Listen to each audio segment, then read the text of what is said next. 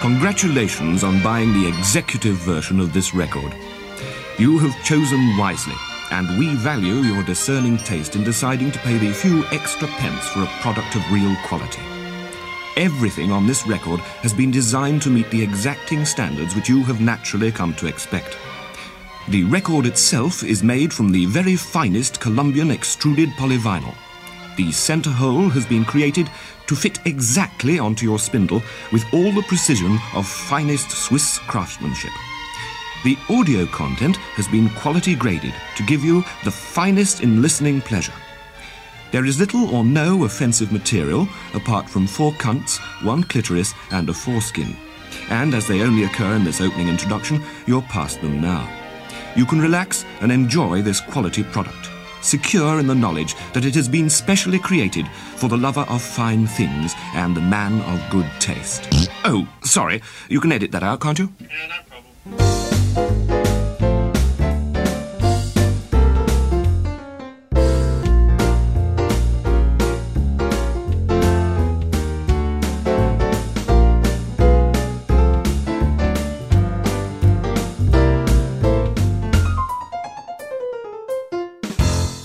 Year is 1975. The album is the album of the soundtrack of the trailer of the film of Monty Python and the Holy Grail. My guests are James Bladon and Jeremy Guskin. Thank you guys for being here. My pleasure. My pleasure. Thank you, Jason, for Okay. having like both the- Jeremy and I. You Like Yes. the fanfare at the beginning, I now do things. I now say things. People got upset. They're like, "You should give a little more information about the albums." I'm like, "All right, fine." I just named it. Normally, as- there are times though I think we get 30 minutes into an episode and wouldn't say the name of the album. like, like Yeah. so what's uh, what's interesting about you as a person, which is important, but I we'd forget a little bit. Right.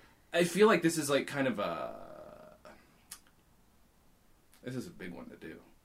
You know what I mean? Like Yeah. it's it's hard to condense this into why is this funny? Everybody knows why the movie's funny. I know. I, that's why I was a little bit unsure whether to select it or not. First of all, everyone loves Monty Python. Sure. You know, who's into comedy. Mm-hmm. So I, I was worried that it was going to be too well trod a, a subject, you know. Mm-hmm. But I also thought that this one in particular maybe is a little bit more off the beaten path because it is based on the film. There's, you know, it's a lot of material from the film on there. Right. But it's its own thing. That's the big thing that I like yeah. it too. Is it, it is a comedy album, a standalone. Right you know? and it's all of a piece it's not just really little snippets Mhm. i mean the, the the original material on it really ties all that material from the film Yeah. together in one kind of concept which is Mhm. the screening of this film uh, In a porn theater, so it seems at one point. There's a lot of crazy shit going Yeah, on. yeah. this. I, I don't know i mean is it supposed to be a porn theater I don't think it's, It's a not porn the porn theater, but I just think it's some crappy little dump that just Okay, has really yeah. dubious history Okay, and I every. think you're right, I yeah. love how it's described. Like everything is right next to everything else, so it's you know like Yeah, you right. turn ninety degrees and it's a completely different space I did space. say that. Yeah. Mhm. I, I took it that uh, the, John Cleese is in such a bad seat that he's Uh-huh. back where the kind of the more Hmm. low life people Good who would be making out Yes, uh, would be sitting. he That's a says, I think at one point, he says he's in row T, just three seats along from the legendary seat 12. Oh yes, I did miss that. I did miss that. Okay, so or I heard it. Which I, I always uh, loved, Mhm. just because there's no more explanation Legendary. than it's just it's a legendary seat 12. so fantastic. Can I? Do you mind? Please look at it. There's some funny stuff on the back. Um, is there anything special on the inside, or is it Not uh, no? not on that, no. Okay. rip it open just to be sure. Yeah. But there is a big warning label on the back that says, "Warning: This record can only be played once." Amazing. oh my god, there's just there's so much that they again. This is uh, these these guys. They did more. It was more interactive, for lack of a better word. Yeah. For any, they, they left nothing empty. Although they tended to also fill their stuff. You know, some It's of it's filled up. Exactly right. Whether it's with their best stuff or not, they didn't care. They just give Right. you some dumb garbage on purpose and just see what you deal with. You know. And, yeah, and it's and again it starts right at the beginning, you know, with the congratulations. You know, right, and obviously, yeah. So the con, uh, another, I guess, part of the concept of the album is that you have bought. This is the executive version that is better than the cheaper version, and you get all these extra features, which I guess was maybe a thing at the time. Was that the records were coming out with It's a good question. Right? Yeah, they, I'm sure you could buy nicer versions of this and that, but Right, right, and so it was, and you know, so it's sort of a, a class distinction that you were able to afford this executive version that has special parts on it, uh, introduced by Graham Chapman, which uh, I think as a as a younger person, I even though I knew it was a joke, I did Mhm. kind of feel like I sort of started to believe that I did have a better version. Right. Yeah, of course. Of course you did. That maybe there was a standard version that wasn't quite as uh, fancy. When did you first? We'll go to the movie first. When did you first see the movie? I first saw the movie. Um, I think it was on PBS. I, I didn't see it in the theater, obviously, because I was pretty young. But Sure. um, but I, I think I saw it on PBS. I think the history was they aired it probably in in seventy. I think in America it was like around seventy six. I could be Okay. wrong. Okay. I, that, that might be wrong. But um, the Pythons got angry because it was edited for Sure. language and blood, I believe. Mm-hmm. Um, so then they only would allow their the the Monty Python series and this film, I guess, to be played on PBS. Mm-hmm. So I think the first time I saw it was on was on PBS in KQED, which, where I lived up in Northern California, Uh-huh. and uh, and it didn't. You know, this was back when movies. This was the only time you could see it as if you caught it on Yeah. TV. I mean, this was back in. Let's see. I'll say this was around. I probably started seeing it around like seventy nine or eighty. Okay. Okay. So um, uh, this was back before VHS machines were Sure. in every home. Right. You know, so it was really like if you wanted to watch a movie, you had to kind of wait for it to be on TV. Yeah. You know, and so that's what I did. Is I, I, I knew that they played Monty Python, and I, I saw it coming up, and so I actually what I did is um, I set up my tape recorder under the t- under the TV speaker Oh yeah. and recorded the entire movie on I think a 120 minute long tape. It's awesome. Yeah, and and so for me, this record is special also because the way I got I've heard this movie way more times than I've ever seen it. Sure. You Sure. know, so I, I would li- take that tape, and that was gold, and I would just sit in my room and listen to it over and over and over. So I really got, I did, literally did memorize the movie, which I know a lot of people did, Sure. but it was from just an audio only standpoint. so good. Yeah, When did you get this then? When did you actually this came up? later. I, th- I think my brother bought this record, and it was probably around, you know, eighty or eighty-two somewhere. I think he just found it in a used store. I, I think it was used. I'm Okay. not exactly sure. But um, but for me, so getting this, I had already had the movie basically memorized, Mhm. and this was a much clearer than my Sure. audio cassette of it, and it had some extra stuff, so it was really perfect. But that, that's what I mean. It's like that recording and this. It was almost like reciting Python is a very nerdy thing, which Mhm. I'm totally guilty of. Sure. But I think back then it kind of carried more weight. Mm-hmm. At least I want to tell myself that because you couldn't just go on YouTube and watch it, or you couldn't just um, see it anytime you want. It almost showed that you had some kind of access to learn it enough to to memorize it. Right. Right. That yeah. made you that you did some work. Yeah, and you did too. I mean, you went out of your way to record the damn thing on Right. audio, and that's that's that that is the true mark of a nerd. Do you, Jeremy? When did you first see it? Uh, first time I saw it was probably when I was about eight years old, seven, eight years old. My father pretty much introduced me to Python, but I kind of went through the back door. Again, Mhm. it was on PBS. I grew up in New York City, and on PBS they had this solid hour block from like. It seemed like I was staying up like eleven to midnight, but I was probably like eight to 9 Mhm. And it was Fawlty Towers, followed imme- immediately by Flying Circus. And my father was like, when I was seven, he was like, "Jeremy, get in here. You got to see this. You're gonna love this." Your dad was So we best. sat and we watched and we watched Fawlty Towers, and I was like, "This is brilliant." Of and he was course. like, "You like this? You're gonna love this." And then we watched Fly- Uh-uh. Flying Circus, and I went, "This is the stupidest thing I've ever seen in my entire life." He's hitting him with a fish. I don't. I, they're looking. This is. I couldn't deal with it. Mm-hmm. But every time Fawlty Towers would come on, I'd watch it, and I watch a little bit more Flying Circus, and Yeah. you know, over about like maybe a couple of weeks, and then about a month into it, my father went, uh, and my father had great movie experiences. I remember him waking me up on my like the top bunk when I was, uh, uh, I think it was ten years old, and he goes at midnight, and he goes, "Come on, we're gonna watch a movie," you know, because it was again, you know, you like you don't videotape everything, so it was like, "Come on, we're gonna watch a movie." I was like, "What? What is it?" It's like,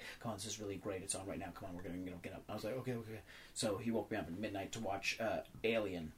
Oh wow! Yeah, How old were you? Get ten, you know, and I was just like, I just sat with him. I was like, oh my god, it was amazing. So anyway, so uh, so about a, a month into watching Flying Circus, he goes, "We're gonna sit down and watch. We're gonna watch a movie." and it was Holy Grail. Uh-huh. And I remember sitting on the big black couch that folded out in the den, you know, which Yeah. we didn't have anymore. With the, you know, where I remember lying on the floor, you know, listening to the, the first Firesign Theater album I ever had with my feet up on the coffee table, you know. And we sat there on the couch and we watched uh, Holy Grail. And I remember by the end of the credits. Uh-huh. I mean, my father was crying. I under, I mean, like I couldn't believe what was going on, ju- and I, nothing happened. You know, like no, it's llamas. You know, I mean, Yeah. why, why not? You know, and here we, and I was like, okay, great, and it just, and that was it. That was it. Live from the classic Silbury Hills.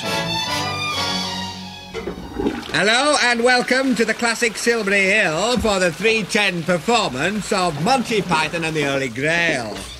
I can see through the door of the gentleman's that the B feature, Bring Me the Head of Don Revie, has only a few minutes left to run, just time for me to tell you a few quick words about the theatre. The classic Silbury Hill, formerly the social club of the Andover Parks and Burials Department, was converted into a cinema in 1941 by Ken Bolson, father of John, in the Gothic Renaissance style. The lavatories here comprise two freestanding fixtures and a 12-inch enamel wall bar with self-rinsing bar and auto sump grill, and were opened by Gary Cooper in 1957. Well, I can see now Eunice and Maureen Zappa, salesgirls here through two walls and six different Tory administrations, making their way to the front of the auditorium with their sales trays full of ice creams, lollipops, sweets, dubbin, and broken glass. And from then on I was hooked and I remember you know it was that same thing because my father was one of those people who got a VCR we had HBO right away. He got a VCR right, Right. away and he started meticulously taping everything. So like every tape that I have of something if it had there's like a glitch or they messed it up on PBS that's how I remember it Right. Of you know Yeah, yeah, yeah. like you know like i remember my version of uh you know uh i think it was uh, blazing saddles Mm-hmm. because he could only get it off of you know whatever it wasn't cable it was something else so they took out you know all the good swearing you know so all the all the farting turns to burping it's like right. it's, That's right. it's so dumb but that's how I remember it. But yeah, that was that, and I and I would just and me and my friends, especially me alone, I would just watch Holy Grail over and over and over Yeah. and over again. And again, it was that thing, just that pride of you know, it's like oh, you know, like I know the line, "We are the knights who say nay." It's like yeah, but I can also do the whole old woman man. You know, I can mm-hmm. I'll Yes, do exactly. every part Yeah. verbatim for you, and at the drop of a hat. You know? Sure. Exactly. Wait, your dad was pretty fucking hip. I mean, I know he was a hip guy. Don't get me wrong. No, no. But see, how like, old was he when this comes out? Because like you're a nerd. but like Yeah, to a but- regular person, you'd be like, "How doesn't like isn't the castle called Anthrax?" You know, Right, right, right. I bet you're gay. No, no. You know what I mean? Like, there's there, there a lot of things you wouldn't say you're a cool dad. But yes, I mean, looking But I mean, how it, old? It, about the age, same age as the Pythons? A little younger, right? A little younger. Um, well, I mean, he'd be 75 right now, or you know, would be so. yeah, you know, same so, age. yeah, they're well, all yeah. born about 1940. Yeah. Yeah, and I mean, So- he was a huge fan, huge fan of the. It's just crazy to me though that, that, that to to stick ar- that it did mean as much to somebody that age. I know maybe that sounds dumb, but I mean I guess he grew up at just the right time for the Beatles and for Monty Python though. Yeah. I guess that does make sense. and he was fans of both of them. sure, of course he was. you know Yeah. and yeah, uh, yeah and, and he was and he just he loved finding something and going there's this thing called the parrot sketch you've got to see it Mm-hmm. and when you go yes you are right this is one of the funniest things i've ever seen in my life and i'll break it down for you why which will ruin it but here it goes You know, right? so- no, of course.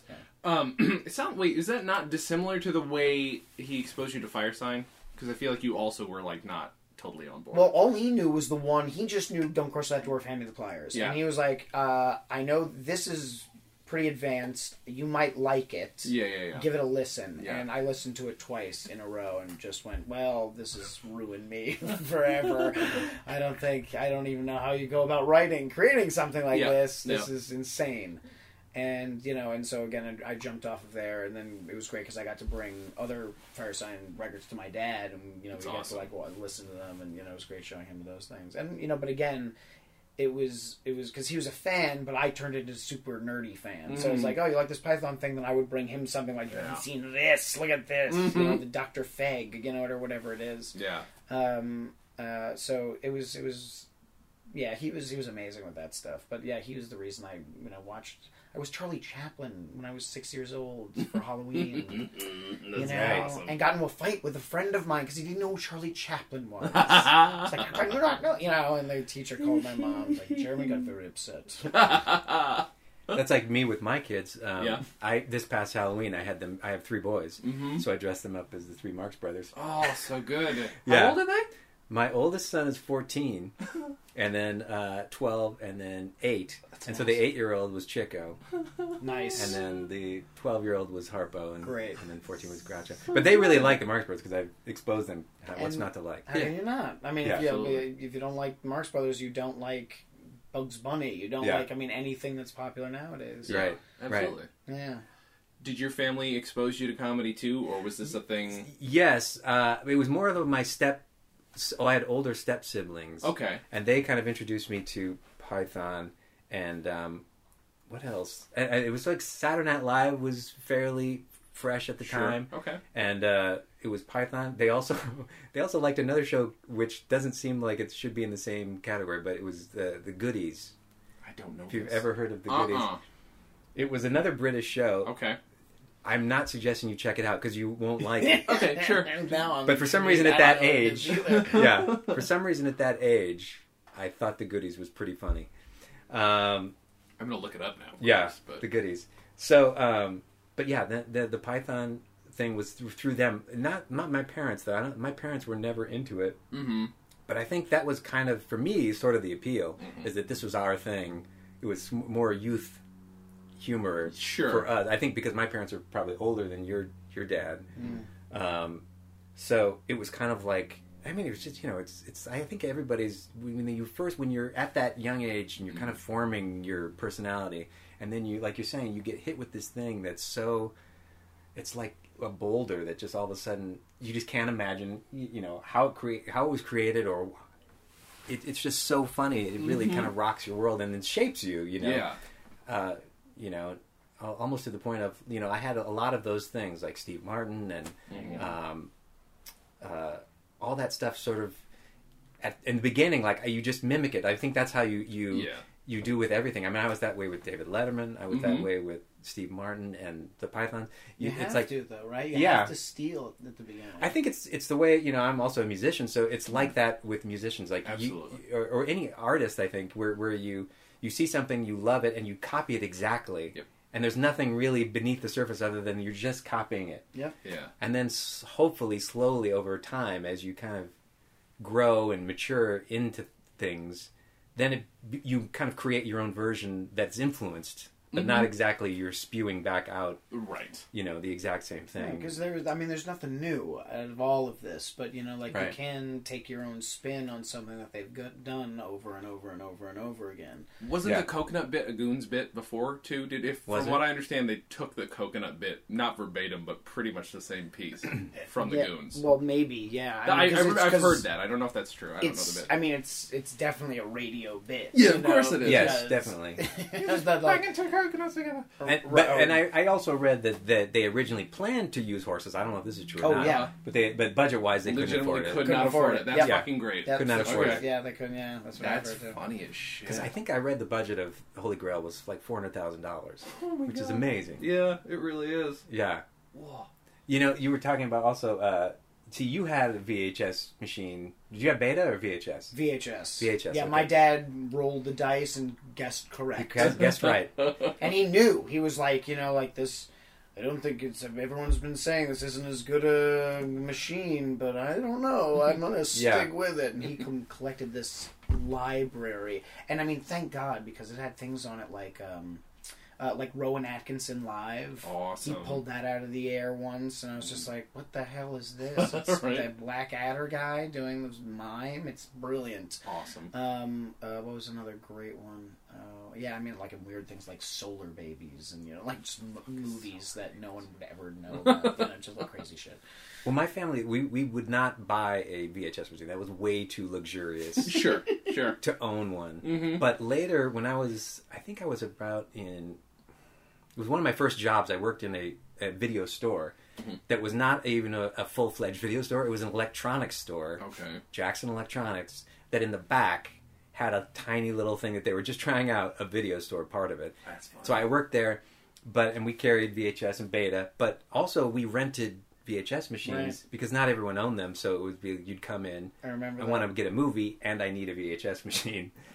So it's it's so crazy, like Yeah. that. That was the, kind of the time, and I could bring home. So I could bring home a, a VHS once in a while from Mhm. work, but uh, but we didn't own one. I think till I don't even know if I was still living at home by the Mhm. time my my mom bought bought a VHS machine. And nobody was really buying the tape because I rem- okay I remember and I could rem- be remembering this wrong but I remember that Dick Tracy was such a massive flop when it came out and this was in the 90s so I mean VHS not on the way out yet but it was getting ready to be phased out that movie premiered on VHS at like a hundred dollars and I, we, we we saw it in the store my mom like my mom was like that movie was fun should we get it and then we literally it was a hundred dollars the idea that a VHS tape ever costs that much money kind of Yes. hurts my head and that movie of all movies, I mean Al Pacino's Yeah, greatest how are they performance. justifying?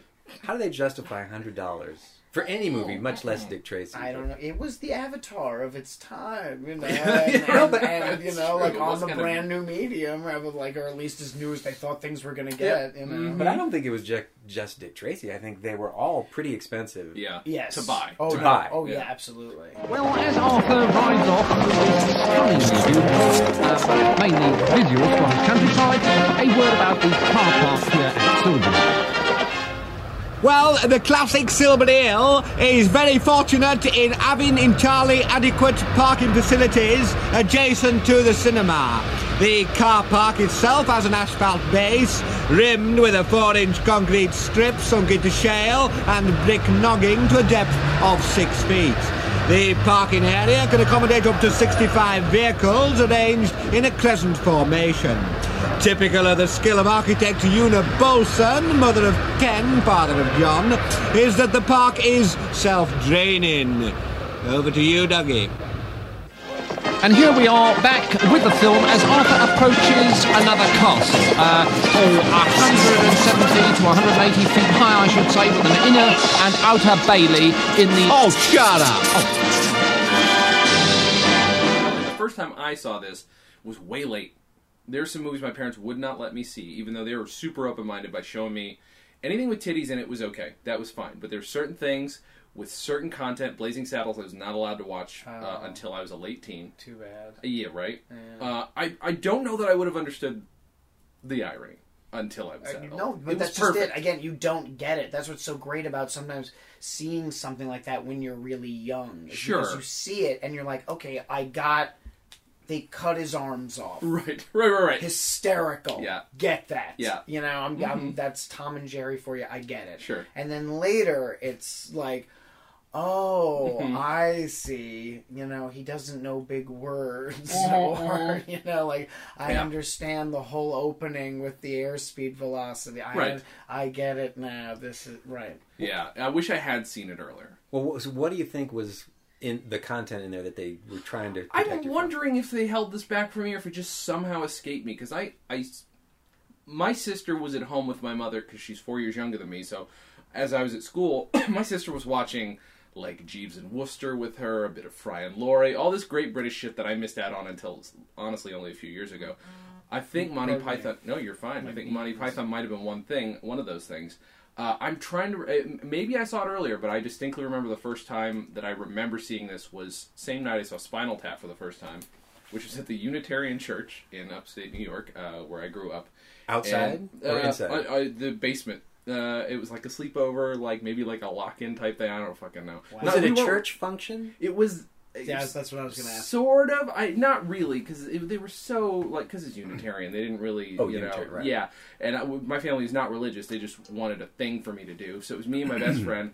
And I'm pretty sure it was either this or Spinal Tap where I watched it. It was hilarious, and all of a sudden I'm like, "There's a PA upstairs. Let's go run up and play with it." So I didn't see all of one of the two, but it's just very weird that it was this so late for me that, that this this one hit, and then eventually I obviously memorized most of it, and and uh, I think. Do you guys have a favorite? Because honestly, I was just thinking about every time I hear one of the jokes, especially listening to this, I'm convinced it's my favorite joke. Yeah. And then I then I'm like, oh no, that one's my favorite, and that uh, what the curtains might be my favorite line out of the whole movie, maybe, but that's maybe because I've heard it several times in the last couple days from listening to this. The you are you saying line or the scene? The, the line, line. He's I saying think line, the right? favorite line, Oh, but maybe God. favorite, almost favorite scene Because because one line. Oh my god. There, there's so- one line that cracks me up, and Uh-huh. it's not. I don't necessarily think objectively it's like the greatest joke, but Mhm. for some reason it always gets me. Is when he's uh, when Arthur is asking uh, uh, the French taunting guy, Mhm. saying like. He, he, French taunter guy says, "We already have one, uh, a Grail." Mm-hmm. He says, well, "You already have one." He says, "Are you sure you have one?" He says, "Yes, Oh, it's yes, very it's nice." Very nice. and that kills me. yeah, it's a great one. That's just amazing writing to me. That it's just like that's how I that's how I know it's real. It's because it's really nice. right, right. That's a really good And I, point. and I love the following lines. Like I told them we already got one. Yeah. so fucking great. And I don't know if you guys are like this, but Mhm. I know it, and we probably all know it so well that you forget almost what the jokes are. Yeah, Oh, yeah. right. You know, so the stuff goes by you, and you don't really take the time to think about it. Sure. Which is why you kind of need a vicarious person there with you who Mhm. hasn't maybe seen it Sure. to really get those jokes again. hmm You know, it's like you have to have somebody less uh, knowledgeable about it, and then they'll laugh, and you're like, "Yes, that's right. That is a joke, isn't Right. it?" Yeah, Yeah. absolutely. It's like, it's like taking a kid to Disneyland for the first time. You're like, Right. oh wait, I forgot that is a real mouse and not some guy in Yeah. a suit. Yeah, I guess those pirates are kind of scary. Yeah, this is this is kind of neat. I like it. Yeah. here. We get the same experience of doing the drinking game, I think, though, sometimes. I Yeah. forget some of the funny lines in movies or the shit that people remember more Right, because yeah. Jeremy and I do this show every month where we do 80s movies. We do a stage reading. We drink, the audience drinks. And there's some shit once you. We don't memorize it because you get too drunk to do that. You're reading along. But. Right. Even if it's a movie you love, sometimes you love it so much. Like Wayne's World's one of my favorite movies, and Blazing Saddles one of my favorite. There's some bits and pieces here and there that I forget are jokes, you know, 'cause Yeah. I'm so used to it. Exactly. And then the audience just roars. I'm like, oh fuck, that's right. That's a great line. And it is just it, you really do need that. You need that that added perspective to reappreciate. How often can you watch the movie? Because I have to give myself a year in between watches so Right. that I don't get tired of it. Because I could rewatch it all the time. Oh, there are t- and well, I mean, there there are movies that I don't even watch. I just listen to. Again, mm-hmm. it's that same thing. You know, like Sure. I can put on "Singing in the Rain" and clean the house. Mm-hmm. Right. You know, and Holy Grail is one of those. You know, and It's comforting. yeah, and I, you know, because it's almost it's it's it's almost like a score mm-hmm. because I don't need to hear the whole thing because I could just jump in and out whenever I want. I know Mhm. where Yeah. we're at, and you know, and there's something so yeah, just comfortable about that. It's it's weird too, is because this movie, Holy Grail, I would almost consider you know one of the funniest movies ever made. Oh, yeah, but I sure. rarely watch it, yeah. and I and I don't know if it's that's because I got so obsessed with it as a kid hmm that now it's sort of like. But I still acknowledge it as Of course. one of the greatest. Yeah. But why don't I watch it still? I, Mhm. I'm not exactly sure. Yeah. You know. I don't. I, I do. I, I have this fear because I'm just a nervous person that I'm going to ruin it for myself. So that's why I give myself time. This Blazing Saddles, uh, Wayne's World. I don't care. I'll, I'll just keep watching it because it's it's dumber and it's not the greatest movie of all time at all. It's just one of my favorites. Yeah. But this and Blazing Saddles are the two that I will. I have to give myself at least six months, but usually a year between watching it. Um, and since we haven't done a drinking game of this, it also hasn't gotten more tired for me because that also does make movies a little tired, and I have to give myself extra time because of that Yes. after performing it and doing an impression of it, you know. Um, but yeah, it's a, it's a good question. I don't know. Have you shown it to your kids, all of your kids? Yes, I have shown it to them, but uh, skipping around a little bit because there are, you know, there is at the Castle Yeah, Anthrax yeah, is probably the most objectionable Yeah. in terms of sex. Oh Right. yes. Yeah, I suppose I could stay a bit longer. What's that? I suppose I could stay a bit longer. yes, right. So that's the only part yeah. Okay, I can see that, that. and that, but obviously there's a lot of violence. Sure, Not to say that sex is the bad thing, and Sure. violence is fine. but Um, but it's so cartoony, you know, like any blood that there is, like with the Black Knight and all that stuff. Well- it's very cartoony. Well, except for when uh, Lancelot comes back down the steps and you see the aftermath of what he does, Oh like God. are Oh, that, literally yeah. coughing up the blood, and Yeah. like and they're staggering, and it's like, and it's just you know like dragging limbs and people rolling in the mud, like that's Yeah. graphic, It is graphic, which I yeah. love. I think, I think it's so good. Sorry, sorry, everyone. It just starts up again with the music. It's all brilliant. I, I That get the great. feeling listening to this too that, as with all their albums, they really they're taking piss the piss out of the album format, out of you for listening to it. There's a big deal. Yeah. It's like go see the movie. It really feels like go see the movie. Why are you listening to this? There's a really it, it's a it's a, slight fuck you.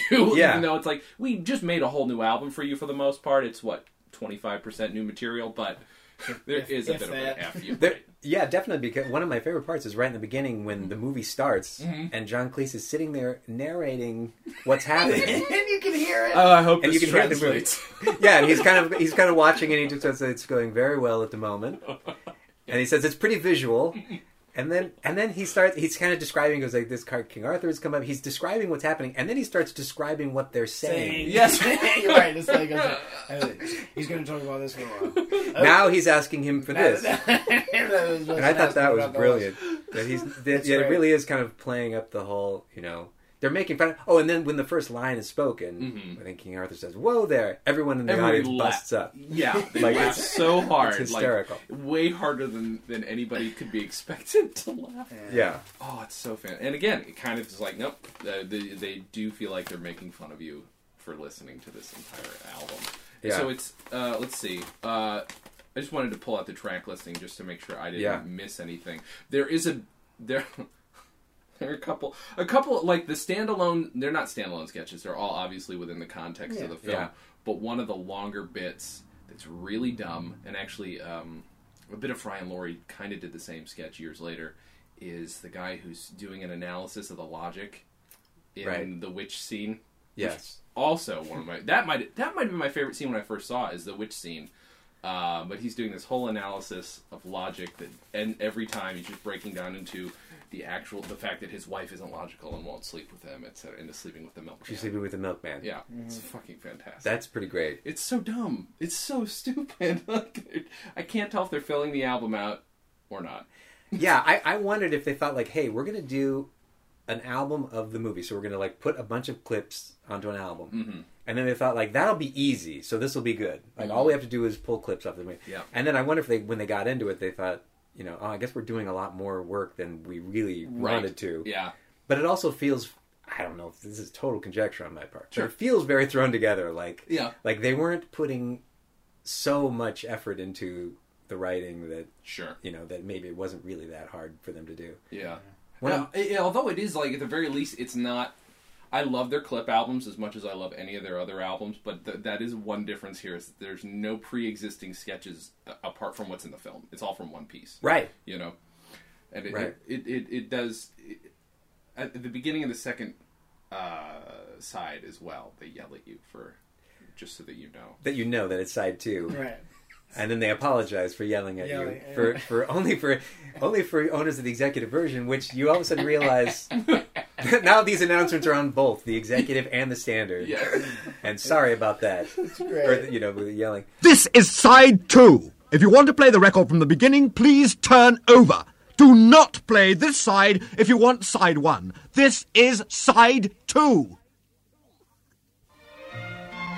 We would like to apologize to purchasers of the executive version of this record for the peremptory nature of that announcement. The brusque tone was intended for buyers of the cheaper version. That's on the second side is also one of for some reason one of my favorite things, which was the story of the film so far, where uh, Yeah, right. I love that. and I, that was one that I, I made an effort to memorize as a kid. Really? Yeah, of just where Eric Idle just listing off, a, a, you know, impossible plot points that just Mhm. made no sense, and he just strung them all along. And I just remember that was the type of thing that I was like, I got to memorize this Mhm. because it's just I can rattle this off to my friends and they'll Uh-huh. it's funny. Did you share this with any friends? Did you, or was this you? Just you? Yes, no. Um, my friends were all into Python, huge into Python, and that was what we did at the time. Is you would share a comedy or music, like, um, you know, you're just making tapes for people all the Sure. time, and that was a point of pride too, is to come up with something that no one else had, and you would make them a tape Right. and Yeah. be like, check this out, I, Of I got some stuff here for you. um, so yeah, I definitely, it was definitely like a bonding thing with with my friends, Mhm. all all this stuff. Um, that was, and that was all I based. I think even like who I became friends with. Yeah. was who I thought was funny. Right. And, you know, and, and to this day, I think it's. Just, Did you live in a big Close. area? Like, how, how big? uh, I lived in a town called Pleasanton, which was at the time probably about hundred thousand people. Okay, all right. Not that's- huge, but- not huge, but that's significant. Because like, I grew up in a place where literally it was my best friend and I, and maybe my sister who liked the same shit, and then nobody else that we could find. That, and you grew up in New York, so I mean, you were fine, right? Were you Yeah, fine? Uh, Uh, No? yeah, me. Well, I went to a, a highly touted nerd high school. Oh, okay, In okay. New York City, uh, Hunter College High Did you School. go to art school confident? You went to the actual one from the movie. No, no, no. We didn't. I didn't go to an art school. You didn't go to an I went art to something school. better than that. Okay. Uh, it was yeah, it was just an academic magnet school in, in Manhattan. It's on 94th and Park. And um, if you've ever seen The Fisher King, Mm-hmm. Yeah. you know where they break, where Jeff Bridges breaks into the the, the big castle-looking house that's Okay. supposed to be across Yeah, from yeah, the yeah. park. That's not actually across from the park, and that's my high school. That's your high school. yes, Interesting. That's where I went to high school and elementary school. Oddly enough. Anyway.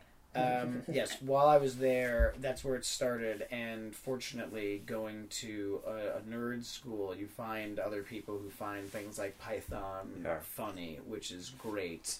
Uh, so when I think we were in to tenth grade, uh, Mm-hmm. me and a couple of friends, three or four friends, started doing Python sketches on stage Awesome. for the school at this thing called it. like we had these arts days and or you know you could get up and play your you know uh, acoustic guitar like here's a Sure. Joel song that I learned or you know Yeah. like here's my me and all my girlfriends dance group you know and we're gonna do this to this song or whatever it was Right, like why go and seek out the actual episode when you can go and watch Right, and we some did it. teens recreating and we did it perfectly. I mean, love it. verbatim. You know, who so would good. not want to Who would see, not want to go see that? two 15 year olds do the parrot sketch Right. with an inflatable parrot in a cage or whatever the hell. I don't even know what we used. I don't even know if we did that one. I mean, we did we did a lot. Of, well, we did it once and. Everyone thought it was funny Yeah. and they liked it. Yeah. And then we had a teacher come up to us like the next time and like literally come up to me and my friend and went, so you guys are gonna you're gonna do another Python sketch? And we're like, no, we were glad we got out of that last one. like, we didn't. We were. I can't believe we had the balls to even try that. He's like, no, you. She was like, shit, you have to do it. You got to do it. He's like, all right, I'm like, we'll give you more time. like, no, no, I don't want more time. You have to take more time because we don't have enough. like, all right, well, Jesus. So we did like two things, and then like by, by our senior year, you know, she was just like, "Do you want a half an hour?" I'm like, "We're not, we're not, we're not doing, we're not doing it. We're not doing the best of it. It's not gonna happen." Holy shit. But yeah, but like it was, it was amazing but to have you know that kind of audience, and yeah, they just kept wanting to see it. You know, we never, I don't think we ever even doubled up. We just like, what will we do now? We'll do the, um, we'll do like the game show. You know, like Mrs. Scum. Yeah. What, what swims in the ocean gets caught in nets. Henri Bags and no, no. You know, like why, why are we? Why would anyone like that? Right, right. That's so funny. Yeah, it was bizarre. yeah. I think we did the bookshop once. Uh, of course. Or we did the cheese shop. Cheese and that was- shop. yeah, You that was, the, that was the cheese shop. boldest one. I think I actually memorized it or tried to. On my honeymoon, uh, over Christmas and New Year's, every time I saw a cheese from that sketch, I took a picture of it. I had no choice. Nerd. No choice. Nerd. Oh, so good. Oh, Red Leicester. Ah. Oh, that's how you spell that. yeah, right. So we're- yeah, Right, yeah, yeah. fresh out of Red Leicester, so I couldn't help it. Like, and I felt like an ass. I'm just like, I'm an American. I'm I stop this. I just no. Uh, This is a cheese shop, so it's okay if I take pictures, right? That doesn't look weird and. I look like a connoisseur. Oh, Yeah, that looks yeah. so good. Hundred percent. That was my biggest fear: is that people noticing how American I was No, being. I just, I, I held back. I And held instead of seeing like, did you go to actual back. yeah, we went to several museums places. or we here's or like that? we tried to go to museums, but we ended up our timing was for shit because we were there over Christmas and New Year's, so no one was there for anything. Hmm. So it was. wa- I mean, we went to Buckingham Palace and literally no one was there. The Queen was out. The Queen, I think, she lives in Scotland over those holidays, but no one was there. No guards, no nothing. right? But the I could- cheese was The cheese was there. one of the main draws. Oh yeah, absolutely was. That's good. It was fantastic. Although there was no fridge in our hotel room, so we had to eat it. Had to eat all of it. So Yeah. Not one, wasn't that much cheese. Actually, we had a lot of cheese. When you're there, it was just beer and cheese the whole time. Yeah. It's fantastic. I get a lot of that. But I did. I took a lot of pictures of cheese. If if if I recognized the name from the sketch, and kept te- texting my best friend them. And, And have you looked back on those pictures? not in a bit. I'm going to now that you say that though. Yeah. Now I want to. And it'll really bring want- back a lot of good memories. It will. It will. I mean, there's some other good memories of, of, of honeymoon, but You should, you should put them all together in the right order I and should. make some big, you know, Monty Python meme, you I know, should. and some nerd meme thing. It's a really just, good like, idea. All the cheeses. Show the picture while the sketch is running. Mm-hmm. Right, exactly. Mash it up. There you go. The story of the film so far. Doug and Bob are metropolitan policemen with a difference. Doug likes nothing more than slipping into little cocktail frocks while Bob bouffants his hair for a night on duty. Still, as they aren't in this film, we won't give their last names. The real story of the film so far. Plucky Reginald Vass Deferens is a nuclear scientist in love with mafia boss Enrico Marx, who is himself married to Conchita Macbeth, a lively belly dancer at a Belgian disco, whose manager, burly Ivan Crabbe, has a naked daughter Janice engaged to J.J. Spim, a New York private detective, employed by elegant Laura Heron to trace the missing million pound B-Day that Hitler gave to Eva Braun as a bar mitzvah present during a state visit to Crufts and which remained hidden until a World Cup referee, Horst Jenkinson, was found hanged in a New Jersey tenement with the plans of a Russian secret weapon partially tattooed on his elbow. In Brisbane, the Brain brothers, Nicky and Vance, torture a Mayfair trichologist who reveals to Dora Brain in a tender and emotional death scene that his hair is not his own. There's another. There's another. Yeah. There's another one on here. Yes, if. I may. Oh, you should. um, that I, I was just doing a little reading about it, where uh, it's the one. It's an odd thing. It's the sk- It's I, it's where he's talking to the filmmaker. uh huh. I forget his name about the uh, the a film he made starring Marilyn Monroe, Right, right. That's right. which is a crazy sketch because it's almost like one that it's touching on on subject matter that you might shy away from because it's Uh-huh. it's pretty you know it might not be considered of good in good taste. Possible. Uh, and I read that that was actually written by Douglas Adams. what? wow. Are you crazy. fucking kidding me? No, That's amazing. yeah, Oh shit. he that's had a good. kind of a, a very kind of tenuous uh, connection with the Python guys. What the fuck? I know. That's so good. Huh. I mean, Yeah. it's a great sketch. It, ju- it, ju- it it goes down this rabbit hole so fast. Right. So for people who haven't heard it, it's And I it's- will put a clip. I'll make sure Okay, to put a clip. it's but- briefly, you know, him saying that I, I, it's an interview of this director who's made a movie starring Marilyn Monroe, and the guy is saying, "Well, how did you do this? Because she's dead, yes." and he says, "Yes. Well, we dug her up, and we placed her in the movie." And and he said, "Well, what does she do?" And he says, "She's usually like lying in a, on the floor, falling out of cupboards, scaring children." Scaring frightening children. Scaring children. He says, you know, was decomposition a problem? Yes, we had to put her in the fridge in between takes. So already it's kind of like, oh boy, It's disgusting. Yeah. And then, and I mean, like, and it gets, and it, like you said, like you said, it goes down the rabbit hole so quick, and yeah. almost out of nowhere because that that's like one idea Uh-huh. is that Marilyn Monroe, and then it's like, well, yes, wasn't she cremated? Yes, Sh- so she's really Yes. not in the movie, and, and yes, she's in the Well, she ashtray. is. She's in the ashtray in the fireplace. In the fire grate. You know. and then he says, so she's really not in the movie. He says, no. No, and no then it such. switches gears instantly for no reason. He starts saying like, aren't, but you're like one of the film world's biggest queens, aren't you? And I, yeah, I forgot about that. that just takes a left turn out of nowhere. He says yes. Yes. Yes. And so he starts saying that you're like an effeminate, you know, uh, you know, like the most caricature gay person that there is. And then he accuses him of being a pedophile, yep. which he For doesn't. little boys. Perverter of little boys, which he doesn't deny. Right. And then he says, like, uh, uh, is this part of the interview? Yeah. He goes, well, no, I, I actually just want contacts to find my own. And I'm just like, hearing it now, Uh huh. I just go like, that is crazy. Like, Oh, yeah. it- it's funny, but it's Yeah. so Oh, it's so, wrong. nuts. And I also love how he backtracks. You know, like to Mm-hmm. get like back on it. Like let's not forget I have other dead celebrities. Yes, James- film. Right, he's trying to get it back on track. Right, and that's the package. You know, like yeah, it's in the box. Like, in the- I know you've brought up my pedophilia, but but this will get us off that subject. right, let's go back to the more wholesome subject of a dead body on Right. set. And Michael Palin will not give up. He just wants numbers that he can call to get right, these little. it's amazing. Oh, we've been off the air for ages. Yes, yes. It is. It's a great bit. I didn't know. That's so so funny. No, Douglas Adams wrote that. That's what I read. great. Yeah, and I, I don't have any reason to doubt it. I mean, Oh, and- and I guess that would be one of the things that at least goes against my uh, the the appearance of slapdashedness is that there are a couple pretty solid standalones. you Yeah. know, on Oh yeah.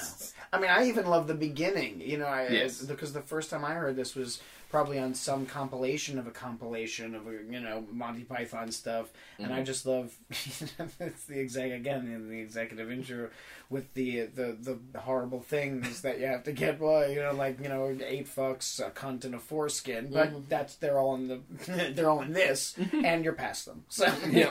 Yeah, So good. exactly. I just I love it. It's just that, Yeah. that kind of immediate brilliance. You know, when you first hear it, you go, you know, like you want to stop and go, "That's funny for so many reasons." yes. and then that they just they just yeah they do that and then they do stuff that's i don't know maybe a little more subtle where it's like they're describing the parking area and they they take time to describe the, the toilets and stuff like that exactly. and what kind of you know cement was used and how deep oh, Right. the things go into the ground which And also, who was on them first, right? Isn't that why they're named? is that is that what it was I think it was that he was that he used. he them says something first. about gary cooper I think yeah, that's why. He, That's right, yeah. he, he used them first. That's why they're called that, the Gary Cooper. You know, I think that's what it is. Yeah. yeah Are there only? I think there's only the two two songs on this whole thing. I was going to ask you since you're a musician. I wanted to ask a, a little bit about. it would be a little hard to say, "Hey, did this music influence you?" But I, I feel like the shit does stick in your head. I mean, Neil Innes is a great, brilliant writer. I don't know if he wrote Knights of the Round Table, but he at least wrote The Tale of Sir Robin. Those are the two songs I think that are on here. yeah So, the, Sir Rob, the Tale of Sir Robin song definitely sticks with me. In fact, because I'm listening to this a little bit, uh, that thing just goes through my head constantly, and it's super catchy and just very well written. Like you said, Neil is, is, is an amazing writer, and uh, I don't know if it's had any influence on me, but my Sure. God, it's it's so funny. And what's the other song you just mentioned? uh, It's- Knights oh, of the Knights of the Round Table. Table. Yeah. That's an amazing one, just because it's it's it's like uh, a built-in Easter egg in that you can't tell really what they're saying. Right. For I mean, I couldn't, Yeah. Oh, not even close. not even close. I made it up in my own mind, made it work. And when I finally saw the lyrics, I was like, oh, "You gotta be not even wow, not Yeah. even close on this one." I'm still that way with a few lines in, in Holy Grail Oh yeah, where I have my own version of what they're saying, Sure. but oh yeah. For my my my friend's most famous one is uh, after the uh, uh, the rabbit emerges, and they all go like, "Oh, you boss!" and they get all mad at him. Uh, a friend of mine thought um, Eric Idle as Robin says. I sawed my arm off. I was so scared. sawed my arm off. And I was like, no, I think it's I soiled my armor. I was so scared. And he goes, that makes a lot more sense. But you can see. But why- yeah, it You was know- like it was like the, it was like the first version of bad lip reading. You Yes. know what I mean? It's like Yeah. I sawed my arm off. I was so scared. I was like, yeah, say it, and it sounds exactly the same. Well, and I got a DVD uh, that was some special edition DVD uh, Mhm. a while back that came with the screenplay. What? in it. Oh, that's awesome. Yeah, it's this little book, but I can't. I'm trying to read it, going like, did this come after? Like, did they transcribe it, or was this like an original Right. screenplay? Because Yeah. some of it's right, right. different. Oh, Really? really? Yeah, so it's and, and different in a way that makes me go like, well, this isn't just someone mistranscribing it. Yeah, it that's- seems like it was maybe the original screenplay, Interesting. and some of that. But then they say stuff that I go like, well, that doesn't sound like anything that that they say in the final movie. That's interesting. Um, this is very this is very bizarre. But you know, there's a part at the Bridge of Death hmm where uh, he's they're explaining to Sir Robin, or they're explaining to everybody like how it works, and you have to answer the questions, or you'll get Yeah. go into the gorge. Five questions. Yeah. Three questions. So when it's described to him that you'll get thrown into the, the gorge, Robin Sir Robin says something Uh-huh. that I always thought he said something like "I won't go." Okay. Okay. Do you know the line I'm talking about? I, I mean, I know the scene, but I mean, like, I don't know the exact. I'm trying to think of what the exact line is. In this little script I was looking at, and it just said something like "Oh, wacko" or something like that. Some very Like weird- he's a wacko, or okay. and that's what it said in this script. But I don't think that's what he's saying. That's Okay, definitely now- not what he's That's saying. really weirding. I me didn't out. know if there was a wacko in the script. You would think I don't so, think right? so. It's not That's Yeah. strange. Yeah. I could swear he says like "I won't go." Like I won't go. I'm not going to do that. Yeah, yeah. That- I don't That's a weird word choice. Lancelot should go. Right, Yeah. right, right. Hey, I got a great idea. Yeah. Um, yeah, exactly. That's it. That's what he says. That's it. Yeah, I don't think there's a wacko in there. I don't think so remember. either, but it's it's that type of thing that it's so funny because I think they I, I, I think I've seen in interviews where the Pythons were surprised that it was so popular. Uh-huh. They're just flying circus and all that stuff in America because they kind of thought like, it, aren't we doing incredibly British humor Mhm. and aren't they not going to get these references and maybe not even understand what we're saying? That's all true. Yeah, it's That there's a lot of stuff we There don't is. understand, a lot of references we don't understand, absolutely. a lot of ways they pronounce things that we don't get. hmm But that didn't stop us from just loving it. Oh yeah. You know. Uh, no, not at all. In fact, it almost made it almost more desirable and exotic. Exactly. You want to decipher that shit, and that's this is probably one of the reasons why. I mean, I was why I became so obsessed with English shit. I mean, my mom would always watch it because we lived there briefly, and so she was obsessed with English stuff. But like trying to decipher the stuff that was so funny, and I knew I was supposed to laugh at this moment, but I wasn't sure what I missed. You know, breaking Right. it all apart like that. Ah, Yeah. so good. Well, and these guys, like I think, like any great comedians, it's almost like their delivery is so good hmm that you almost don't have to totally understand what they're saying. Mhm. The delivery in itself can be just hysterical. Yep. Yeah. Did Just you the guys? Musicality of it. Yeah. Did either of you see And Now for Something Completely Different before this, or was that something? You, did- was this the first movie? I think this is the first movie I yeah, saw. this is the first movie I saw because I, I basically I was being introduced to Flying Circus and was Oh, right. was Yeah, you saw tough, that, yeah. tough coming along. Mhm. And my father sat me down on the, with this, and I was like, "All right, I'm in." And I'm just watching one right after the next. And I'm like, "Brilliant! This is brilliant! This is the funniest thing I've ever seen." Uh, okay, what's this? Life of Brian. Let's do it. You know, this is better than the other movie. All right, um, you know, th- that was it. One right after the other. Just no, no, no, no, no. Of course. What's weird to me is that you, as a kid, liked Fawlty Towers more than I know. More than Pat. I thought Fawlty Towers would be a little less accessible for like an eleven. Would you say you were eleven? Yeah. Seven. Well, no, no, no. I started started watching it when I was about you know eight, nine years Yeah. old. Yeah, but that so- seems strange to me that Yeah. That, that would have been. Was there something else that you were watching that that would have just been a little more palatable for you? I have You- no. I mean, It's like, so cause like I would. I would sit down, you know, like, cause like Three's Company and things like Yeah. that were on, so Yeah. you watch those in the afternoon. I guess it was more typical sitcom. Yes. Because you know, like, how many sketch shows do you get to see when you're a kid? Yeah, I guess so. huh? You know, I mean, like everything kind of has that feel to it, but a cartoon's a cartoon. It's something Sure. different, even though it's it might be vignettes. Yeah. You know, like if you don't have, you can't do that on television, and you know, you don't, can't stay up till eleven thirty on a Saturday. Mhm. You're not going to see a sketch. You know, That's Um, true. Uh, although my my dad didn't let me watch um, uh, your show of shows, Awesome. which helped Wow. immensely with that. So you know, like that was I started watching more of that, and then you know, Python came along pretty easily. Um, yeah, and then of course found all the scripts, and then the DVDs came out. So Mhm. it just became you Yeah. know, and now I have them all, and I never watch them. Yeah. Exactly. That's what I'm saying too. Yeah, I have never. all the DVDs. Never watch them. Never watch them. Sometimes I look at them and I go, "I'm glad I have this." yep, yep. and I don't, I don't play them. I had the same problem. Scaring the children. But surely Miss Monroe was cremated. Well, uh, we had to use a stand-in for some of the more visible shots. Ah, uh, another actress. A dead actress, but Monroe was in shot the whole time. How? Oh, in the ashtray and a fire grate and a vacuum cleaner. So Marilyn does not appear in the film. Not as such. Mr. French, you're one of the film world's most arrogant queens. I mean, not just homosexual or gay or anything. I mean, you are a raving queen. Well, yes. I mean, a real screamer, a real whoops, get her, don't mind me, dear limp-wristed caricature. is that not in order? No, no, that's fine. And I understand that you married the beautiful black heiress, Huina Tannoy, partly for the publicity, but mostly to cover up the fact that you prefer going out with little boys. Look, really? Carl, you're an effeminate little puff, a mincing gay bar loiterer, a winnet-covered walking perfume shop, and an evil perverter of innocent little boys. What?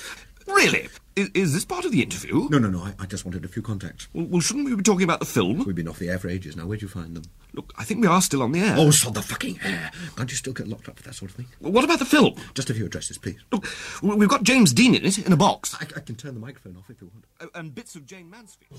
And that, and do you feel that way about digital files? Do you do you, do you do you want to own the physical disc? No, I used to feel that way. Now I just care. Now I, I'm like, if I can have 700 movies on something the size of a play, deck of playing cards, I'm like, it's cool because I never really cared about the extras and the original art because that that doesn't. I don't give a shit. Yeah. I care about the movie. I care about the movie I saw the first time, Yeah. or the movie the way it's supposed to be seen. Mm-hmm. That's the thing I like. That's the thing the director wanted me to see. The Sure. actor, the, the everyone. That's the product. You know, if if you love the commentary, then you don't really love the movie. You know? Well, I don't know if I'd say that. You can you can love the movie with the commentary, but if you can't watch the movie on its own without the commentary, Oh, you know what I mean? Like sure. if that's that's the draw for it, then maybe you That don't love the weird. movie so much. That That's be what I'm saying. Yeah, with movies, I'm getting more that way. Albums, no, though. I still really like having them in my hand. Is a big thing for me. Yeah. But again, that's because you were given with the movies. There was never anything else that you were supposed to have with it. The albums, you, there was no. What you, here's all your yes. shit. Here's your liner notes. Here's your Right. fucking poster of Right, Steve here's Martin art. or whatever. Yeah. So uh, that's that's a big thing. There's not a lot on this one, but at least There's- everything on there seems to be quite And like all these little quotes down here. uh huh. Well, Like and- I laughed until I stopped. and yeah, and, and there's and there's really something great. Can I actually just say Yeah. for one second? And for everyone, you'll have to, you know, please take whatever supplement you enjoy to visualize things and come with me.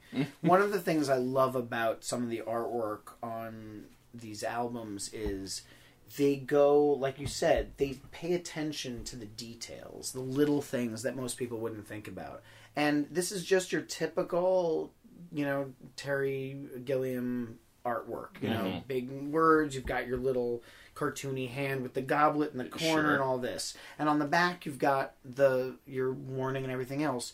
But the actual print has got the picture folded over poorly and taped.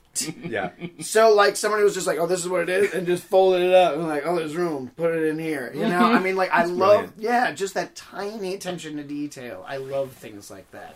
You know, and, and what I was thinking too is is on the cover, which I don't know, you can look it up, see what it looks like. But it's like the words "Holy Grail," which you- you'd think like a marketing guy would really want to That's a push, really good point. Yeah. are the smallest possible. last two. It's it's like a Star Wars crawl, Yeah. Kind of almost in sort of top down. And the words "Holy Grail" are tiny, tiny, way in the distance. I mean, the only thing you, the words that are biggest are the album, and Yeah, then it I just know. gets smaller and smaller and smaller. And then the actual picture of the python Tiny. super tiny.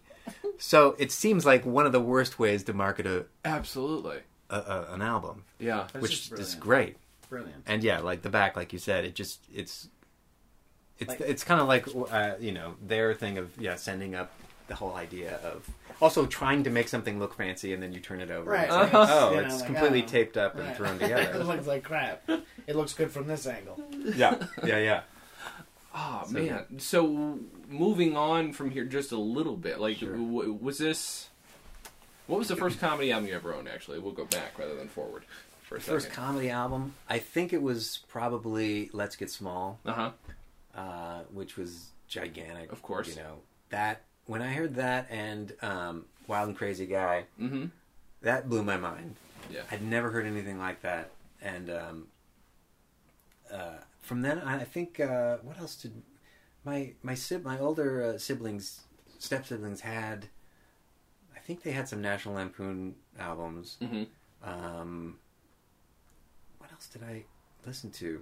There was a you, you were talking about those flexi discs. Yep. I think I they were. Uh, I also had like a Mad magazine that came with a flexi disc record that was the kind that um, it was this one where it had It seven different endings. Endings. Oh, it's a different one. I'm sorry. Oh, you Go don't ahead. know? No. It's it's like I forget what the song is called. Like it's a great big wonderful beautiful spectacular day or something like that. So it starts out all really nice, and then there's seven different endings about how your day can go bad. Okay. All right. and it's just one of those things. Like Python had one like that where it would it, there's a different grooves. The and two it would, grooves. Yeah. Yeah. This one would skip. It would get to a certain part and then skip to a random It's fucking awesome. groove. Yeah, it was amazing. Wow. And it was like a little one of those little flexi discs that you got in the That's so good. in the magazine. I only knew about "It's a Gas," which is just a song of farts.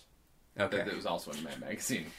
One that my mom really loved as a kid. Not as well executed as Not- the one you were Nope, doesn't sound like it. Nope, sounds like a little more arty. That's Yeah. awesome. I never read much mag- Mad magazine, but for some reason I listened to that album quite a bit. I mean, Yeah. album. It was a song. It was one song. Sure, That's sure, all it sure. was. I was, I, yes, I was a big Mad Magazine fan, but I never got that one. The only flexi disc I remember, I remember having two. One of them was from a Bloom County compilation. All right. uh, from you know whatever the fake band was from that, and the other one was I believe the one I got from the newspaper for the two all beef patties special sponsor. I remember that. that they had Wow. and so I had that one for a while. I, I think I, I held on to that until it actually just disintegrated. At Wow. From overuse. not even overused. I Oh. think it oh. was like the third play. At that mm-hmm. point, it just Okay. held on to it so long. It was just like we're gonna try it one more time, and it just kind of went psh, right through it, and you know, and that was it, and you know, kind of destroyed itself. But yeah, I- no, I played a couple times. I'm trying to think. I had one that was that came with an Alf puppet at Burger King. It might have been Alf. saying That's like something. all the '80s things Yeah. wrapped up into one. It really is, and I don't know. I don't have the record anymore. I have an Alf puppet somewhere still. that I don't. Wow. That's pretty fantastic. He's in a Hawaiian shirt. It's fantastic. I do. And it came with a with a with a record of It what Alf with saying flex- funny things. I think it was him singing. I don't know the song. singing? Yes, it it was a song. But I don't remember if it was him. I'm gonna have to look it up on YouTube because I guarantee it's there. But yeah, it came with the song. And I. Willie. By the way, Alf. they're apparently working on an Alf movie. Yes, of course just side note. Just Now, isn't uh, and uh, not to take it too far So- afield, but isn't haven't you heard that the guy who does the character, the voice of Alf, is just un, just unbearable to work with? I haven't heard that, but I wouldn't. I Oh, mean, really? you know, I There's yeah, there's really there's stuff there's stuff that I've seen. I think it's on YouTube Uh-huh. about like the cast or you know basically talking about how this this guy was just a, just a dictator on the set and, and because they couldn't shoot it because they couldn't shoot it as like a regular sitcom with an audience. Yeah. So it was incredible. It was shot like a sitcom but without an audience because they Uh. had to reset Alf all the time. And I and I and from what I heard, the guy is just a total bastard and a racist and all Oh, this. no. Yeah. Shit. But that shouldn't take away your enjoyment of Alf.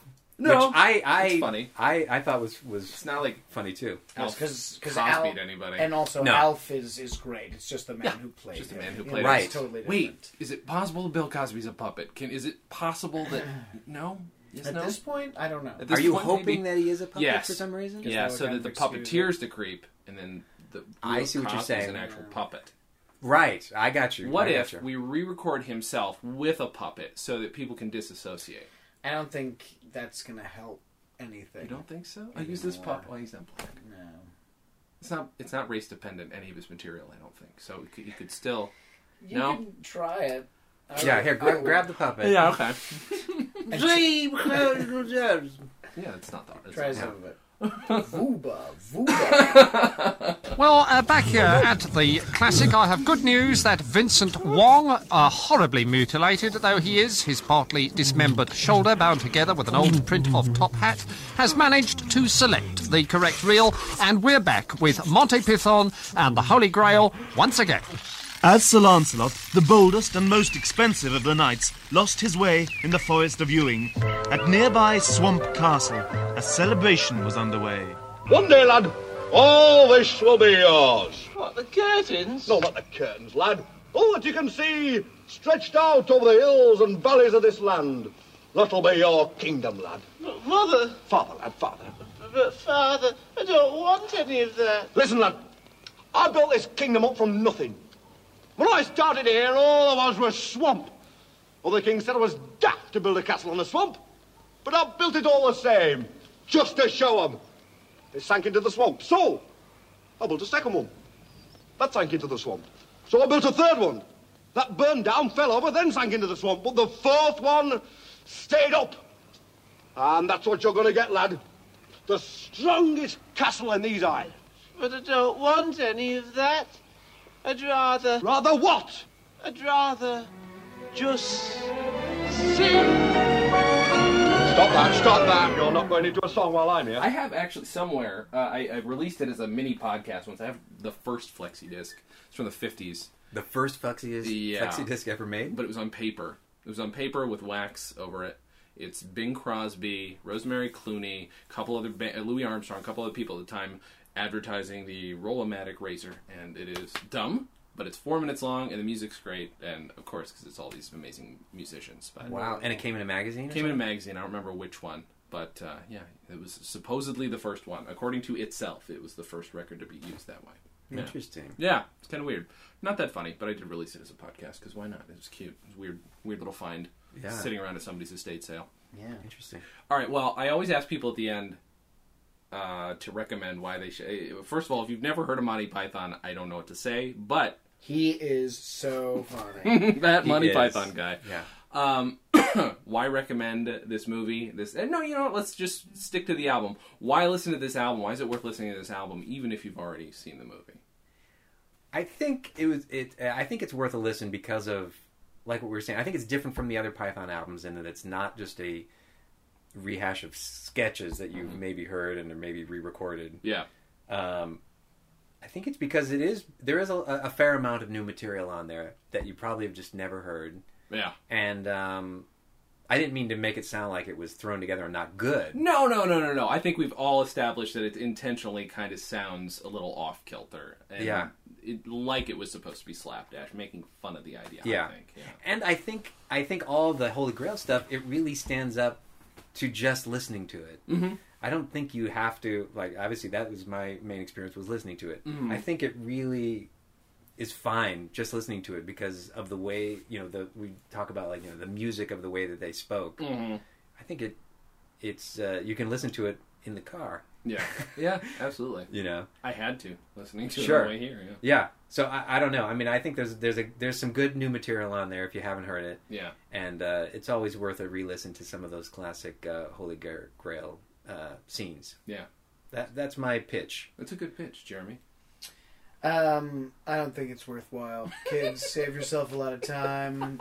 Um, it's I mean, it's only men who are listening to this, so don't don't don't do this. Date instead. Don't mention Python. Don't mention comic books, magic cards. I mean, it, there are certain things. Run, run, young No. men from this. No. Um, but wait a second. That's a, that's a given. You're you should never Right, ever no, quote no. Python to Do it. thinking you're going to get a Oh, girl. no. lies, no, lies. Oh, well. my wife is not here. Yeah, okay. See, she th- is. That's just it. There's a there was a letter on the coffee table, by the way.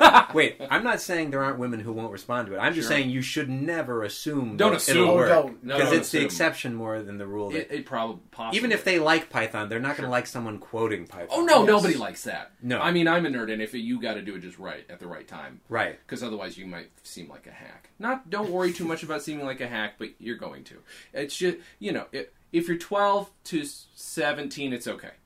If you're one to 17, you're Right. quite, if you're one and quoting Python, That's pretty great. If you're speaking at that age and can get that accent, Exactly down, right. man, the timing. It's I more mean, the timing, actually. We're, we're here to talk about it, and I've felt awkward quoting it. Good for you. You know what I mean? I, I don't know if you've noticed, but I didn't attempt any accent while doing it. Good for you. I Only can't. for my. I no, I don't blame you at all. I don't blame you at all, Jeremy. But for me, it's it's my own issue that Yeah. I just I can't bring myself, and I do feel uncomfortable Which is saying funny because you do improv. I mean, you're a very funny improviser, and yet that's funny. That's funny that you don't. That's the one thing you don't want to touch. I don't want to touch it. All right, I can you, respect though. it. I Yes, respect absolutely. it. Because I, I- I sound mean- like an asshole if I do it. I'll do it. I don't care. Oh, he I- does, and he does it all the time. Just because he's not doing it here doesn't mean he won't do it. There we go. Um, Done. Done and done. Yeah, no, I just I think it's so, and I I just wanted to back up what you said before. I think there is something really to listening to all of this stuff because it's great to see it, but there's something to be said for comedy so good you don't even need a visual aid to go with it. You can Mhm. see the whole scene. All you need are the voices and the timing. That's it. It's Yeah. about the writing and the timing. Yeah. And uh, the and the new stuff in it is great. It's really good. Yeah. The, the sketches in it, the new stuff is great. But not to mention the stuff in the movie that they do choose to to take out. It's these great big long chunks, and they there's nothing's lost. Sure. Nothing's lost. I mean, I, I'm like you. I, in fact, when when I started converting things to MP3s and fours and whatever's, uh, I put Holy Grail. Casablanca and Singing in the Rain, and sometimes like when I was just tired of fishing around on the computer, you know, like on, on the radio or whatever it was, I would just start listening to the soundtrack. Even my like like with the MGM logo at the beginning and everything. Oh no, uh, Night at the Opera was on there as Oh, well. yeah. Solid. Yeah. Um, and uh, so yeah, it was just those four, and it was just so funny because I had them on a playlist, and one would finish, and the next one would start, and I was just like, oh, this is great. You know, just listen to this for a while.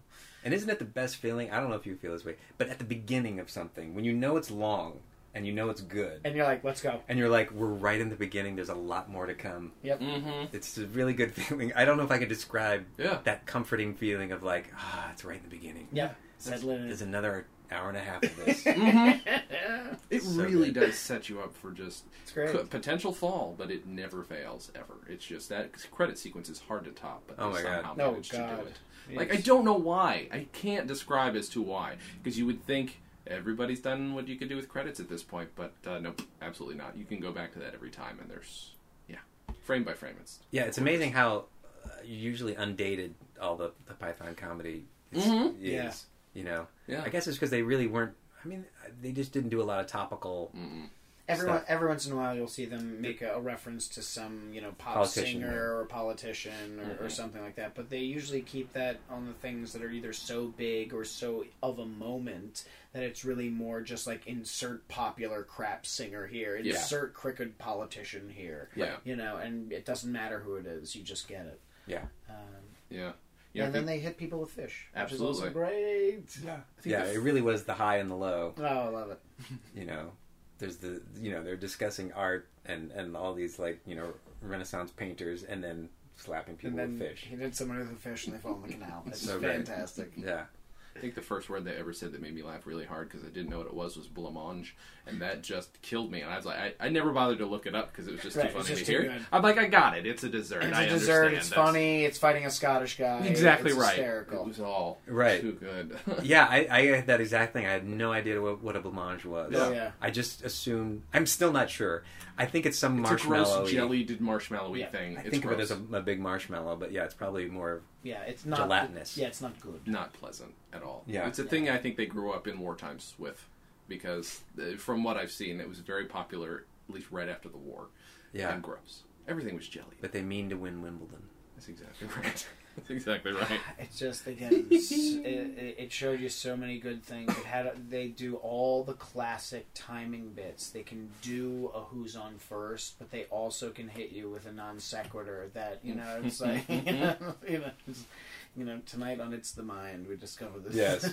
phenomenon of deja vu. You know, just the mustache on the glasses, you know, the hand and the glass. And thank you. You know, it's just, yeah, fine, thank you. Fine. I, it's just you know it just they they they pushed it in every way and thank god you know things like Firesign Theatre existed too because Yeah. it was such a great time for comedy uh, Yeah. because you could you could it's all of it it was the classic stuff and this new yeah this is completely absurd and that's kind of funny too Yeah. Absolutely. they were the best at it Well, I'm not going to bother recommending it because I obviously recommend it, but you guys have, have said more than enough. It's uh, yeah, listen to it. Go find it. You can. I'm sure. I know you can get MP3s of this, but you know, there's there's stuff that's on the CD release that is not on the original LP. For purchasers of the cheaper version of this record, it has already ended. For purchasers of the executive version, there are three more minutes of this album. These three minutes are introduced personally by Sir Kenneth Clark. Hello? This is a very nice record, this is. It's a very, very nice record. That's why I like it, because it's very nice. Uh, no. No, that was him. Yes. Oh, yes. What? Well, well, he, um, he had a bit of a cold. No, I promise you it was. Look, look, please. You'll miss the end of the story. okay, now cut back in now. now. um, but yeah, the CD has more tra- has more like a couple additional tracks, so you know it's worth seeking out the vinyl. Yeah, or just listening to Monty Python. or just uh, didn't the Bee Gees do a version shortly after their um, Sergeant Pepper? Of what? Uh, didn't they do? Um, Bee Gees re- re- record the whole thing. I hope so. Is that me? I hope don't they know. did. I really that that was would be just something amazing. I, I dreamed. One Holy day. crap, Sergeant Pepper! We should do an album, uh, an episode on that at some point too. Holy good God, Yeah, the Sergeant he- Pepper movie, fucking upsetting. Um, James, Yes, do you yes. have anything to promote, and where can we find you online? You know, that's a good question. I am on uh, Twitter. Mhm. It's just my name, James Bladon, B L A D O N. But I don't tweet. That's my caveat. I noticed that. Yeah. Yeah, That's your thing.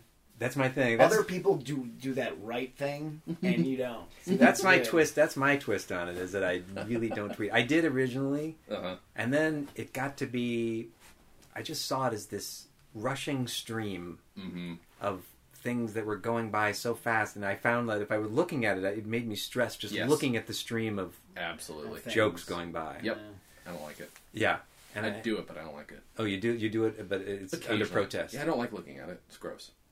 Yeah, yeah. I don't look at it generally. That's. I mean, honestly, that's exactly how and why I do heroin. Oh, understandable. Yeah, I don't like it, but I do it, and I don't look, so it makes it better. I mean, my arm is. A You don't look as you're injecting show. Yeah, Oh yeah, Yeah. Because I can't. I, it's like if like I don't notice, it's not as bad. You know, Yeah. I miss. A You surprise lot. yourself. You're trying to surprise yourself. Yeah, well, it's always a surprise. Okay. when you don't hit it right, it's a surprise, Yeah. and then when you do, it's even better surprise. But it's after a couple of tries. Sure. Yeah. Yeah. Yeah. Uh, I do though have uh, you know I'm associated with Superego Yes, podcast. I do the music for them. I, I appear in some sketches with them. Mhm. But we also started a new podcast called Superego presents Forgotten Classics. Really? Yes, which is not available quite yet, but Okay. it's going to be on a new. It's called. It's going to be called the Howl Network, which is a, a Another Earwolf subscription-based Earwolf. Okay. Yes. Interesting. Um, and the concept behind that is that we take a classic novel Mhm. that you probably should have read or you Mhm. sh- should probably know, but we don't. Mm-hmm. And you destroy and, it. and we improv our way through it. So good. With, without kn- with just knowing that we use the first and last line of the novel Uh-huh. and then the character names, and then that's it. So the first episode is Wuthering Heights. Nice. Oh, That none of us That's amazing. knew it all. So it's it's me and and uh, Matt Gourley and Paul F. Tompkins and Mark McConville Fantastic. and Jeremy Carter. Uh, so yeah, that that's really fun. We turned turned in the first episode, and the second episode I'm kind of editing right now, Uh-huh. and that's um, Red Badge of Courage. Yeah, that's a. That's a. Uh, we're getting ready to. So that's going to be. I'm not exactly sure when that's okay. rolling out exactly. All right. But that's going to be on Howl, and um, what else? I mean, I've, I've done a couple. Uh, I think there's an upcoming episode of uh, Paul Tompkins' uh, Spontaneanation. That yes, I, you were. ju- I just heard you on one the other day. I was just on one. Mm-hmm. You got another one coming up. There's another one. Uh, yes, and I don't know when that is. but listen, you should listen to the podcast because it's funny. Absolutely. Yeah. I feel like you're underselling though your work with Superego, if only because you were doing music post fact.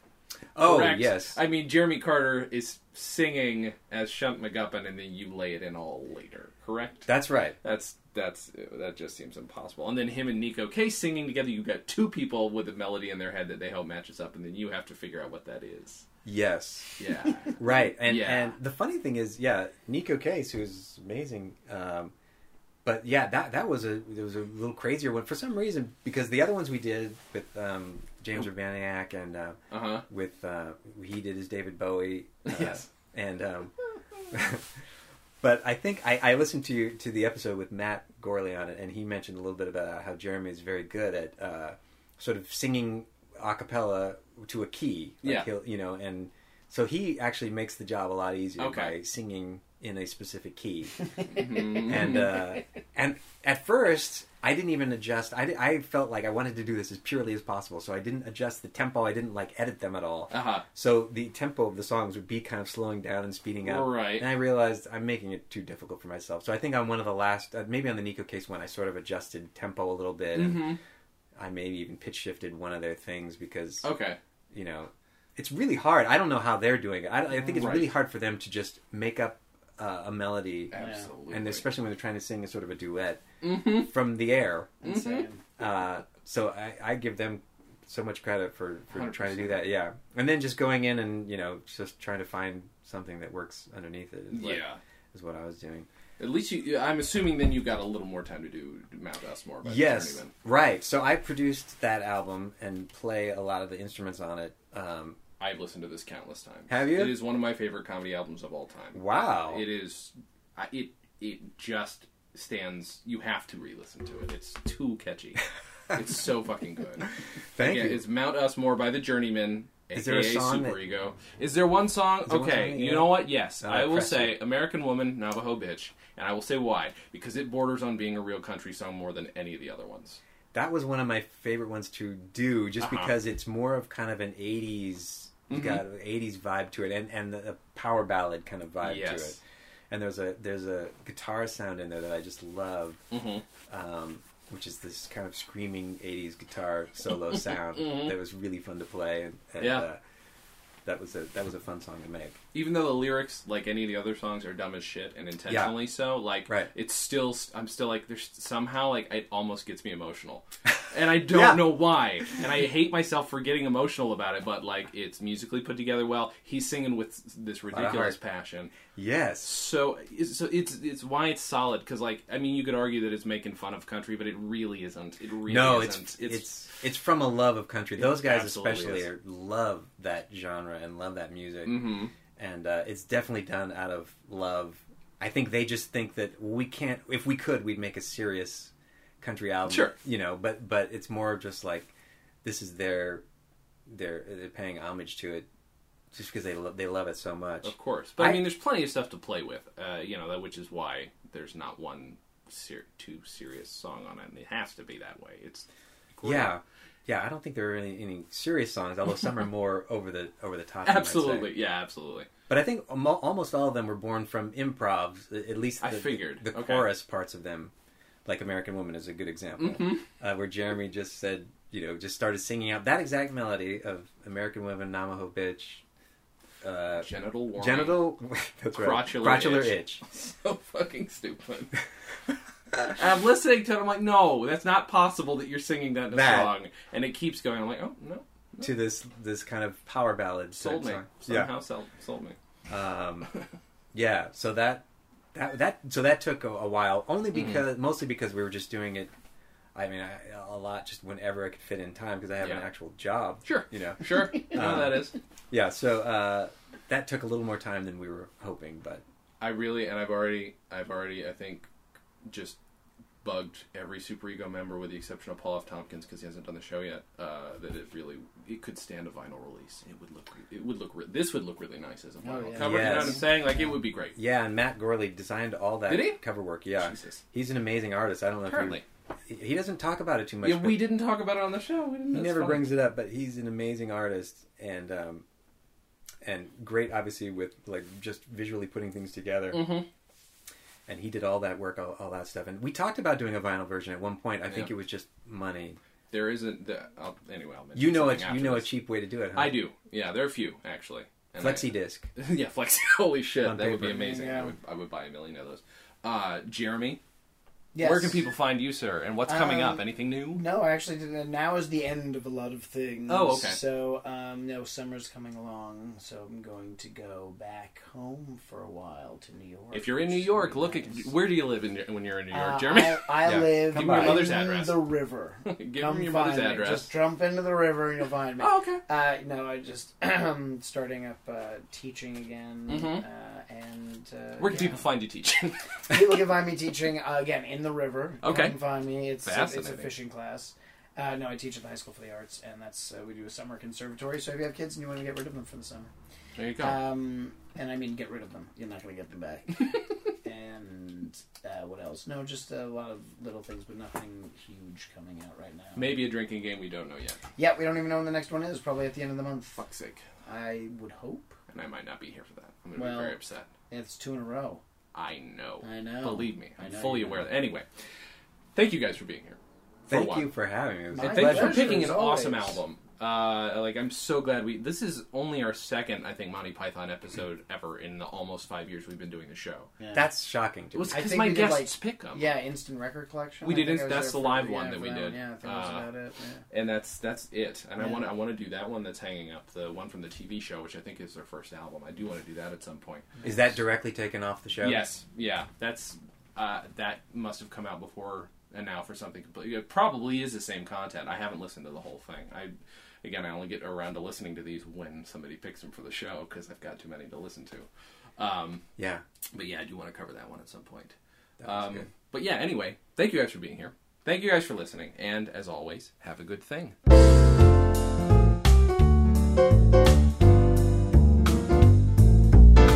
Comedy on Vinyl is a production of Stolen Dress Entertainment.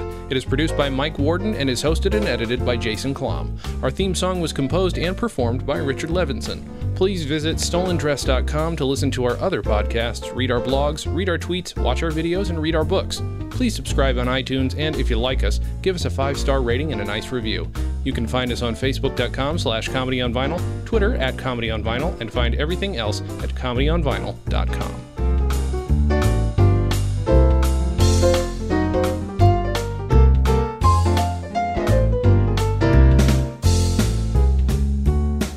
Why listen to other podcasts that sound like this? Today on the Pistache Cast, we're going to be talking about the pistachio's closest cousin, the mango. When you could be listening to this. Do you think there's ever been a moment on the show one of them accidentally reveals there's a body in his trunk?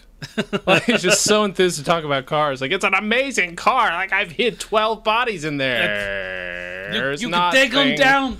You can take them down to the pier. No one will even know. Listen to the Dan and Jay's Comedy Hour podcast every Monday at www.danandjay.com.